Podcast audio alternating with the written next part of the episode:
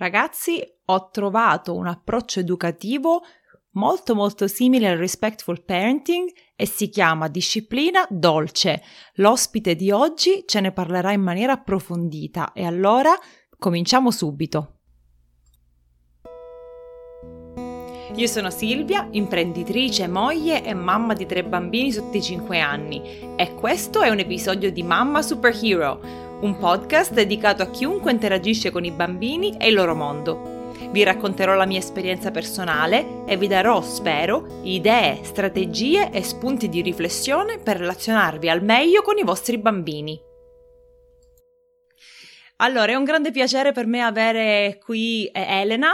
Elena l'ho conosciuta tramite Instagram e mi sono subito rivista nel suo approccio educativo. Da pochissimo ha anche pubblicato un ebook, quindi eh, l'ho contattata immediatamente per eh, averla ospite e per farvela conoscere e farci parlare un po' delle, delle cose che lei ha scoperto da mamma, educatrice, insomma, esperta anche lei dei bimbi della prima infanzia. Quindi Elena, grazie di aver accettato il mio invito invito, sono contenta che stiamo eh, conversando oggi. Per chi non ti conosce, eh, di cosa ti occupi, chi sei? Parlaci un po' di te. Grazie per aver pensato a me, grazie per avermi invitato, mi fa davvero tanto piacere essere qui oggi a parlare di me. Io sono Elena, sono educatrice da ormai dieci anni e lavoro in una sezione primavera, quindi tratto proprio la fascia d'età 2-3 anni. Da due anni e mezzo sono mamma di due gemelle identiche, Letizia e Ginevra, che mi hanno completata, diciamo, a 360 gradi. Grazie a loro sono riuscita a integrare il mio essere educatrice nell'essere mamma e unire le due cose per arrivare poi sul mio account Instagram ad aiutare le mamme a, a, conoscere meglio i loro bambini. Io parlo di disciplina dolce perché per me la disciplina dolce è l'ascolto del bambino e questo io lo vivo nel mio lavoro quotidianamente, ma lo vivo anche con le mie bambine e riesco a capire quanto possa essere difficile in realtà usare la disciplina dolce quando i figli sono i nostri, quando c'è lo stress, quando c'è la rabbia, quando ci sono le giornate difficili. Farlo da educatrice è più semplice perché lavoriamo otto ore, torniamo a casa e andiamo dalla nostra famiglia. Sì. Quando sono i nostri figli e siamo con loro tutti i giorni è difficile, mi rendo conto, però il modo per ascoltare i nostri bambini e mh, adottare la strategia giusta per assecondare i loro bisogni c'è, bisogna solo scoprirla. Bellissimo. Quindi tu sei una mamma lavoratrice anche, oppure adesso che le bimbe sono piccole, non so, hai lavorato in questi due anni e mezzo oppure sei a casa con loro sempre?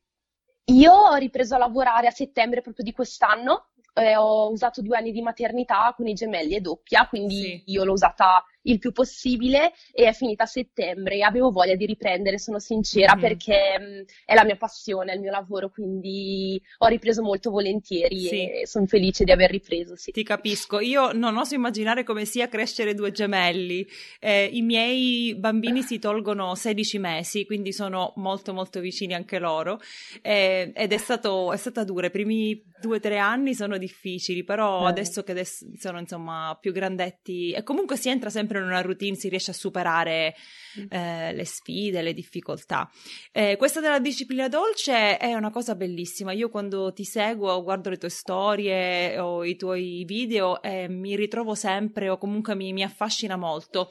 Diversamente dalla tua storia, per me è un po' l'opposto, cioè io ho trovato un approccio diverso da quello tradizionale perché non mi piaceva eh, il modo in cui reagivo verso i miei figli. Quindi ho visto questo contrasto tra vorrei essere più paziente, più calma, più dolce, mentre invece mi ritrovo delle reazioni un po' sbagliate.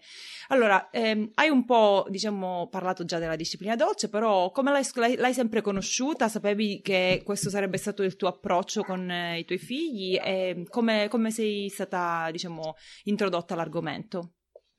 Allora, io non conoscevo il termine disciplina dolce prima di diventare mamma. Io ho avuto sempre in maniera naturale, dovuta al mio lavoro, questo approccio dolce al bambino basato sull'ascolto, perché comunque da educatrice i corsi di aggiornamento si basano sempre sull'ascolto del bambino.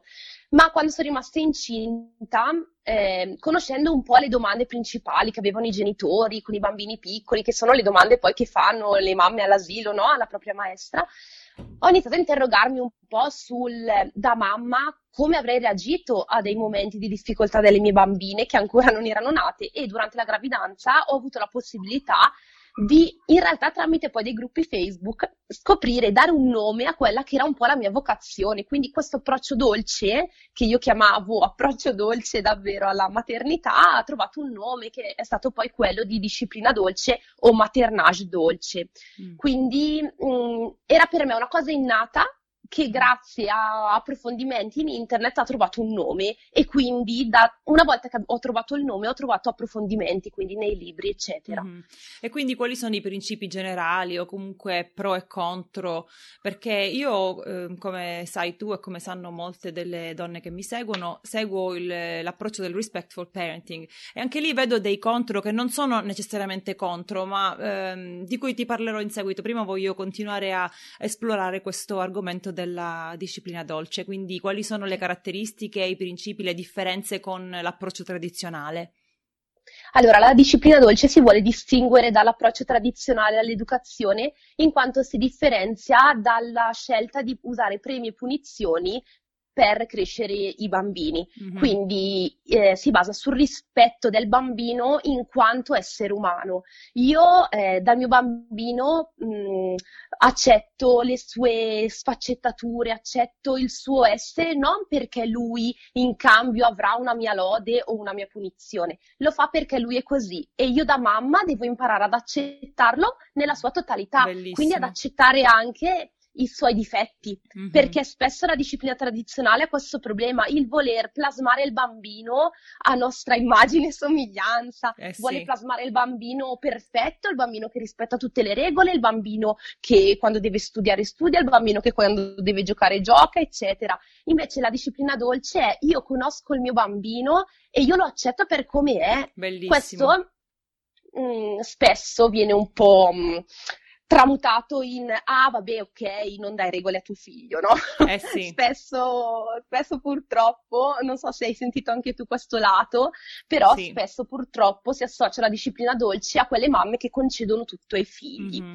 ma in realtà non è così perché mm. il fondamento importante della disciplina dolce è quella di dare delle regole ai nostri bambini, però che siano regole studiate sul nostro bambino, mm-hmm. quindi regole adatte all'età del nostro bambino, al suo modo di essere e al modo di essere della nostra famiglia. Sì. Quindi se io mamma accetto il fatto che mio figlio salta sul letto, per me non è un problema dargli la regola non si salta sul letto, no? Mm-hmm. Se tu invece mamma preferisci che il tuo bambino non salti sul letto, faccio un esempio molto pratico, però sono quelli che in genere funzionano di più, eh sì. tu mamma sei libera di dare la regola in base alla, al tuo essere e a quell'essere giusto della tua famiglia. Sì. Quindi ecco, secondo me l'importante è questo, si gira tutto attorno all'ascolto del nostro bambino che davvero non è così scontato. Sì. Il fatto che noi siamo mamme e quindi conosciamo i nostri bambini. È bellissimo questo. Proprio in questo periodo sto leggendo un libro della dottoressa, ce l'ho qui sulla scrivania, Shefali Zabari, non so se la conosci, The Conscience Parent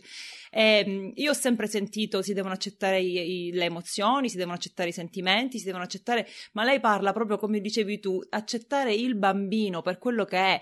Tra l'altro questo si collega in maniera diretta con l'amore incondizionato, altrimenti l'amore incondizionato che cos'è? Ti amo se, se mi ubbidisci, se, se, segui le regole, se non mi fai arrabbiare, se invece mi fai arrabbiare non ti amo, ti punisco, eh, voglio che ti separi da me. Eh, però penso che per noi genitori è difficile perché noi vogliamo apparire cioè, il comportamento dei nostri figli si riflette su di noi. Se il figlio ubbidisce, noi siamo bravi genitori e quindi un po' ci gonfiamo, no? Di orgoglio, di, eh, non so, pomposità e ci teniamo che i bambini si comportino bene, ubbidiscano, siano come dei piccoli soldatini, no? Ma invece sono delle persone distinte, separate da noi, sono degli esseri umani già completi che dobbiamo, come dici tu, imparare ad accettare. Bellissimo. Eh, non so, vuoi parlare di qualche altro principio oppure mi, ti ho un po' interrotta?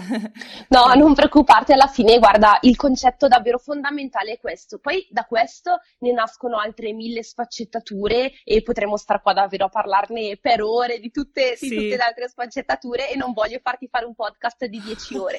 però, no, scherzi a parte, però davvero una volta che il genitore si, si immedesima nel bambino e si mette nei suoi panni, mm-hmm. tanti problemi che nel quotidiano magari deve affrontare, li affronterà in maniera più serena.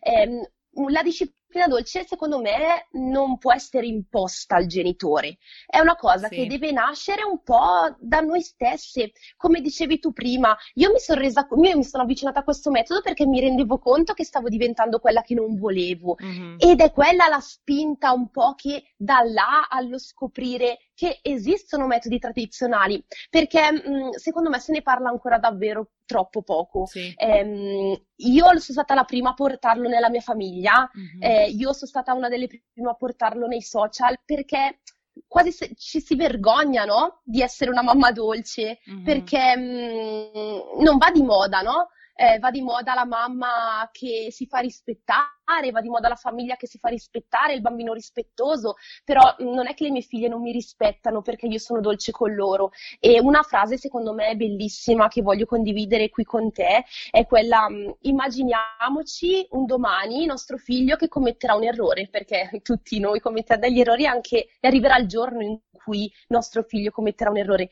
Noi vogliamo che quel giorno nostro figlio corra da noi e che non scappi da noi. Sì. E quel giorno, quando nostro figlio verrà da noi, dire mamma ho sbagliato, vorrà dire che avremo fatto un ottimo lavoro con i nostri bambini. Sì. Perché? Perché il rispetto che i nostri figli hanno per noi non deriva dalla, no- dalla paura verso di noi, mm-hmm. ma dal rispetto, no? Sì. E io in questo credo davvero tanto. Sì, bellissimo. Ci credo davvero tanto. E il passaggio per te com'è stato? Penso che di aver capito che tu hai iniziato a crescere le tue figlie sin da piccolissime con questa disciplina.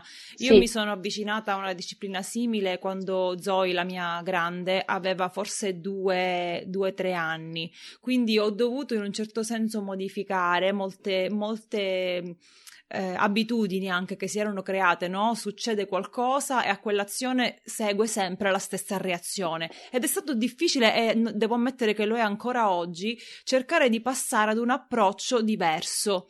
Non so se ehm, in questo tu hai dei, dei suggerimenti o delle, come le altre mamme o gli altri genitori, a cosa consigli loro? Io consiglio la parola magica, cioè la pazienza. Eh, sembra scontato, però noi non possiamo pensare che se un comportamento è radicato, eh, esso da un giorno all'altro sparirà. Già. Se il nostro bambino è abituato eh, che quando commette un errore viene sgridato o viene fatto sedere nell'angolino, ad esempio, mm-hmm. eh, no, non pensate che poi il giorno dopo eh, lui dirà: Oh, la mia mamma è cambiata, l'amo molto di più, no? Anzi verrà ehm, sarà confuso inizialmente e magari farà peggio. Mm-hmm. Per un periodo probabilmente si avrà la reazione opposta. Dopo questa reazione opposta che ci metterà a dura prova perché i nostri bambini sono molto bravi a metterci alla prova, no? Mm-hmm. e lo sappiamo eh sì. bene tutte noi mamme. Dopo questa prova si avrà, mm, si avrà, un cambiamento da parte nostra ma anche da parte loro. Eh, non bisogna mollare. Io credo che se noi mamme siamo sicure di quello che stiamo facendo, sbaglieremo mille volte perché tutte sbagliamo. Io sono la prima a commettere tantissimi errori, ma se noi nel nostro cuore sappiamo qual è la strada che vogliamo percorrere, ci verrà naturale percorrerla e non dobbiamo preoccuparci se quella volta alziamo la voce o se quella sì. volta eh, non abbiamo capito il nostro bambino, perché tante volte non è facile capire il nostro bambino, ma se noi il giorno dopo ci rialziamo e diciamo oggi posso fare meglio, oggi ce la posso fare, mm, ce la si fa davvero, non bisogna mai mollare. Sì, è vero, è verissimo. E mi viene di, di dire a tutte le mamme che hanno figli più grandi dei nostri che questo tipo di approccio lo possiamo e lo potete applicare indipendentemente dall'età, non è che se il bambino ha 6, 7, 10 anni è troppo tardi o avete fatto un, un cattivo lavoro con loro, si può sempre iniziare e ci si può sempre migliorare in qualsiasi momento. E, ehm, e adesso sì. E, ehm, e allora tu hai raccolto tutte queste informazioni e le hai messe in un ebook, è vero?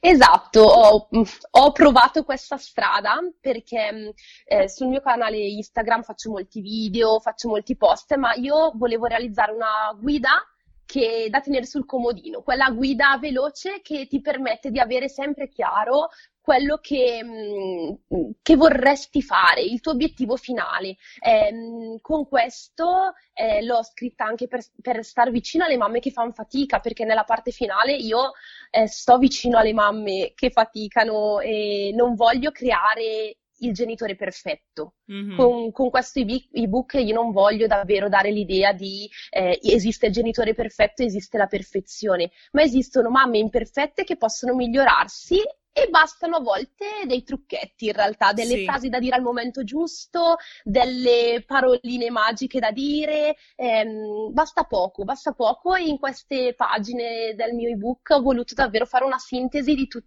le grandi basi della mm. disciplina dolce. Ci sono anche dei libri che consigli ai genitori che vogliono approfondire l'argomento? Allora, di libri ce ne sono davvero tanti. Eh, a me piace moltissimo Besame Muccio di Gonzales, è uno dei miei preferiti. Eh, allora, mm, vorrei consigliarvi, ne approfitto del tuo, sì, sì, vai, della vai. tua intervista per consigliare un libro, perché se voi digitate disciplina dolce in Google vi esce una bibliografia lunghissima, anche in fondo al mio ebook ci sono una decina di libri che consiglio, ma c'è un libro che è un pochino più di nicchia, ma che è il primo della lista secondo me da leggere. Si chiama Dillo con la voce di Ivana Simonelli, che è una psicomotricista e pedagogista qui bergamasca, eh, che ha scritto questo libro e parla proprio di come affrontare le difficoltà quotidiane facendo esprimere ai nostri figli le loro emozioni. Perché, come dicevamo all'inizio, su cosa si basa questo approccio? Sul far uscire le emozioni e la voce dei nostri figli. E secondo me, mh, mm, davvero ve lo consiglio veramente di leggere questo libro perché è molto pratico, molto semplice quindi alla portata di tutti, anche di chi non è educatore. E mh, mm, c'è anche in formato ebook, ad esempio, quindi anche in questo momento si può tranquillamente scaricare e ve lo consiglio davvero con il cuore perché sono certa che vi potrà aiutare a capire, eh, a dar voce a quello che i vostri bambini non riescono ad esprimere. Sì, sicuramente lo acquisterò, non l'avevo mai, eh, insomma, non, non, non, lo conoscevo. Allora, per È una tornare... chicca. Eh sì. Eh, no, mi, mi, interessa perché leggo molto quanto, per quanto riguarda libri per genitori o per bambini e insomma tutti mi sono stati, non tutti, quelli che mi piacciono mi sono davvero sì. utili. Sì. E, ehm, allora torniamo un attimo a, a dei consigli pratici, no? Eh, di c- cosa vuol dire? Hai, hai, parlato molto dell'ascolto e di cosa vuol dire ascoltare i, i bambini e lasciare che si esprimano. E io mi accorgo certe volte che quando sono insieme ai miei figli, magari siamo insieme, però io non so, lavo i piatti o sono distratta, faccio delle altre cose ed è lì che loro iniziano a fare capricci, a litigare fra loro, eh, insomma, a, a, creare tensione. Mentre invece se sono seduta a terra con loro e stiamo giocando tutti insieme e li ascolto o comunque eh, c'è una, una, una connessione, una relazione più diretta, lì sembra andare tutto liscio come l'olio. Quindi, che cosa vuol dire ascoltare il bambino? Ascoltare il bambino vuol dire capire qual è il suo bisogno in quel momento, in quel preciso momento. Se mentre tu stai cucinando il tuo bambino dietro ti distrugge la casa o inizia a litigare col cane, è perché cosa ti sta chiedendo? Ti sta chiedendo mamma ho bisogno di te, ho bisogno di te vicino. Cosa possiamo fare?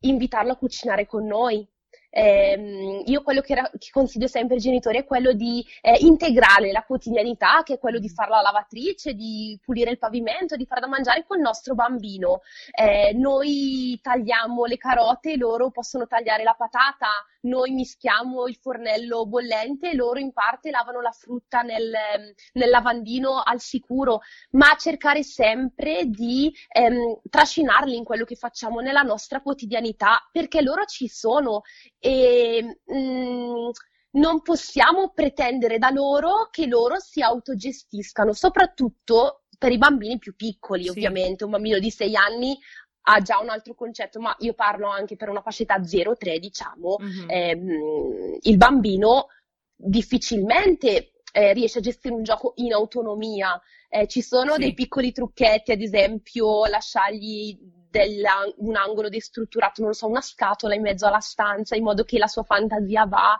e gioca con la scatola e lo trasforma. Però se è da solo, un bambino più di dieci minuti, un quarto d'ora, sì. non è che può inventarsi il modo. Quindi, se la reazione dell'adulto è, da, è arrabbiarsi, perché lui sta facendo il matto mentre noi stiamo cucinando eh, e non stiamo ascoltando il suo bisogno in quel momento. Mm-hmm. Quindi dobbiamo cercare di accoglierlo, dire la mamma sa che hai bisogno di lei, la mamma però deve cucinare, cucini con me, sì. ti va di cucinare con me? Sì cercare sempre ecco, di interagire con lui. Sì, perché da una parte non è ragionevole pensare di poter giocare con loro 24 ore al giorno, ma non è neanche ragionevole pensare che, come dici tu, i bambini, specialmente 0-3 anni, si possano autogestire o si mettano a trascorrere del tempo separati da noi per lunghi periodi. E, ehm, e io noto che questi periodi di distacco, separazione sono più facili e più lunghi se c'è stato quel collegamento, no? Se io ho trascorso dei dei, dei momenti senza distrazioni, senza cellulare, senza televisione con loro, è più probabile che quelli più grandi si mettono poi a giocare in maniera indipendente mentre io faccio qualcosa. E lì se, se, poi vogliono comunque la mia attenzione è un consiglio ottimo quelli di coinvolgerli perché spesso si pensa oh no non si possono avvicinare ai fornelli non si possono avvicinare ai coltelli è pericoloso quindi li mandiamo via anziché coinvolgerli Posso aggiungere una cosa? Sì, sì, certo. Eh, do un nome a quello che hai detto tu. Mm-hmm. Tu hai mhm. parlato di se io più sto con loro e più io gli do attenzione, più loro è come se avessero l'autonomia, no? Sì. Li ho ricaricati esatto. e loro vanno avanti. Eh, si chiama bagaglio emotivo. Mm-hmm. Probabilmente lo troverete in parecchi libri questo, questo termine che tu hai reso esempio pratico. Quindi se noi riempiamo il bagaglio interiore del nostro bambino con le attenzioni, lui se le porterà sempre con sé finché e le utilizzerà nel quotidiano. Io so che la mia mamma c'è perché ho giocato tanto tempo con lei. Sì. Se questo bagaglio rimane sempre un po' vuoto, il bimbo cercherà di riempirlo in altri modi, lo riempirà magari di emozioni contrastanti che poi lo porteranno ad esplodere. Questa esplosione può essere il classico capriccio. Mm-hmm. Bellissimo. Eh, io lo, lo, chiamo, diciamo, il bicchiere d'acqua, no? Riempio, riempio, il bicchiere d'acqua di mio figlio e certo. poi ho, ho, parlato, ho, parlato, anche in passato del fatto che da mamme anche il nostro bicchiere, il nostro bagaglio deve essere pieno, altrimenti se diamo, diamo, diamo, ci svuotiamo e, e siamo esaurite e, e molto stanche, è difficile poter applicare una disciplina dolce perché già a livello mentale, a livello fisico siamo arrivate. Allora, non so se tu... Eh, ehm, a questo riguardo hai eh, dei, dei, consigli? Perché spesso le mamme dicono non ho tempo per me, non ho, non ho mo- modo, poi in questo periodo in cui non si può uscire ancora peggio. Tu cosa fai per ricaricarti? Come, come ti riempi il bagaglio interiore? Io devo dire la verità, ehm, come vi dicevo prima, eh, per me è un piacere fare, la, mm, fare gli, mm, ciò che il quotidiano richiede, quindi pulire, cucinare, lavare con le mie bambine. Sembrerà assurdo, però per me non è stressante pensare mm, devo fare la lavatrice. Adesso che siamo chiusi in casa, per me sì, devo fare la lavatrice, perdiamo quella mezz'ora a riempirla, no? E, mh, Quindi cosa fai? Cosa fai? Chiedi a loro di partecipare? Allora, lo... sì. Glielo insegni? La cosa molto la cosa molto divertente è che mh, si può trasformare attività, no? Si può trasformare in attività questa cosa, quindi prende, io ho il cestone dei panni sporchi, li prendiamo, gli dico alle bambine di tirarmi fuori tutti i panni, loro li tolgono e poi ci, si può giocare a dividere per colore. Quindi mettiamo tutti i vestiti bianchi da una parte, mettiamo tutti i vestiti rossi dall'altra, tutti quelli neri dall'altra, è un'attività, impariamo i colori perdiamo del tempo e intanto però io la lavatrice la sto facendo, buttiamo tutto nella lavatrice, mettiamo dentro il detersivo insieme, poi tutti i panni sono da rimettere tutti dentro, c'è da stendere, bimbe togliamo tutti i vestiti insieme dalla lavatrice, li stendiamo, impariamo a, a, la presa pinza delle manine, quindi a pinzare le mollette sullo stendino. Sono tutte delle, mm, degli escamotage, possiamo chiamarli così, per in qualche modo eh, fare quello che dobbiamo fare. Però intanto eh, le nostre bambine non sono nella cameretta magari a richiedere la nostra attenzione. Io così mi ricarico, mi ricarico perché io sono serena che io sto facendo quello che devo fare. Se ci metterò il doppio, però ci sono dei momenti in cui è giusto metterci il doppio piuttosto che davvero, come dici tu, svuotare il nostro bagaglio e poi arrivare a sera e arrivare a sera esaurite e a iniziare a urlare. Sì. Eh, eh, come dicevo prima, non possiamo imporci la disciplina dolce, deve essere una cosa che ci viene naturale. Perché mm. se a sera diciamo sono così stressata perché non ho urlato con i miei bambini, dobbiamo rivalutare un pochino, secondo me, quello che che abbiamo deciso di intraprendere, il nostro percorso. Sì, è vero. E poi quello che sento dire molto um, a, a tanti esperti, educatori, psicologi è che crescere un figlio cioè non è soltanto crescere tuo figlio, ma anche crescere, cioè tu come genitore cresci in un modo inimmaginabile, come non avresti mai pensato prima. Sì. E, ehm, questa sì. immagine che hai descritto di, di, te e le tue bambine che fate la lavatrice mi, mi, fa un po' ricordare il metodo Montessori, o le mamme montessoriane che vedo su Instagram che insegnano di tutto, tagliare, lavare, pulire, insomma cose quotidiane, come dici tu, però trasformate eh, in insegnamento e anche momento piacevole. Esatto, sì. Grazie, insomma, di averci dato questa immagine. Ehm, avevo un'altra domanda, se riesco a ricordarla. Uh, ah sì, hai parlato, abbiamo detto che eh, insomma quando perdiamo la pazienza siamo stanchi ci mettiamo a urlare e spesso eh, io ho notato che molti non conoscono come non conoscevo io eh, gli effetti negativi delle urla sui bambini, sui, sul cervello dei bambini specialmente quelli molto piccoli. Non so se vuoi, se te ne ricordi qualcuno o se comunque vuoi parlare anche di questo. Io non vorrei tanto parlarti del discorso fisico e psicologico che lascio la voce agli psicologi e a chi mm-hmm. veramente se ne intende. Io vorrei però parlarti dell'approccio a, della disciplina dolce riguardo a questo. Sì. Ehm, la disciplina dolce si basa, come ti dicevo all'inizio, sul rispetto del bambino, urlando contro il bambino, al di là degli aspetti puramente fisici che urlare, eh, po- che l'urlo mm-hmm. porta, però è una mancanza di rispetto no, nel nostro bambino. Eh, come possiamo rispettarlo se non crediamo in quello che sta facendo e gli urliamo addosso? Mm-hmm. Eh, la sua autostima crolla. Sì. E l'autostima dei bambini è importantissima perché un bambino che ha stima di sé è un bambino sicuro di sé, è un bimbo che oserà fare, è un bambino che ha sicurezza in quello che fa, ma è un bambino in fondo e ha bisogno di un adulto che crede in lui, mm-hmm. un adulto che urla e spesso quando l'adulto urla non urla a caso, ma dice anche delle cose che possono ferire, no? Sì. Ehm, non ascolti mai, sei un monello, etichettiamo sempre questi bambini. Ho visto che hai fatto anche un podcast sì. riguardo a, alle etichette dei bambini e secondo me è interessantissimo. Ho scritto anche un articolo e tutti dovrebbero leggere qualcosa a riguardo, no? Mm. Eh, urlando, etichettando, dando delle. Mh, non lo so, dei, dei significati brutti all'essere brava, all'essere dei, dei bambini, eh, rischiamo davvero che quel bambino poi diventi così, davvero, perché dice se il mio papà, se la mia mamma non credono in me, allora magari davvero sono sbagliato. Sì. Quindi, ehm, ripeto, io non voglio giudicare nessuno e capita anche a me di urlare, però non vergogniamoci di chiedere scusa. Sì. Scusa, la mamma ha sbagliato, punto non scusa mamma ha sbagliato perché questa volta tu hai esagerato. È difficile, ma scusa, è sì, difficile, sì. È, è, vero, sì, sì, è così. Anch'io cerco di seguire queste linee guida e non è facile, eh, però ogni tanto mi ricordo la regola dei due terzi di cui ha parlato Silvia Iaccarino in un podcast in passato che dice l'importante è che il 30% delle interazioni con i nostri figli sono positive, poi magari Verissimo. il 30% magari sbagliamo e l'ultimo 30% dobbiamo riparare all'errore. Però comunque sì. nessuno si aspetta la perfezione, noi stessi siamo esseri umani, non, non possiamo metterci degli standard delle aspettative così elevate perché altrimenti c'è da uscire pazzi. Esattamente, esattamente. E, e, abbiamo il senso opposto, cioè alla fine usciamo pazzi e quindi non riusciamo a essere dolci, quindi ci arrabbiamo, è un circolo vizioso. Sì. Dobbiamo accettare i nostri errori perché così i nostri figli accetteranno i loro. Sì. Far vedere il lato umano del genitore.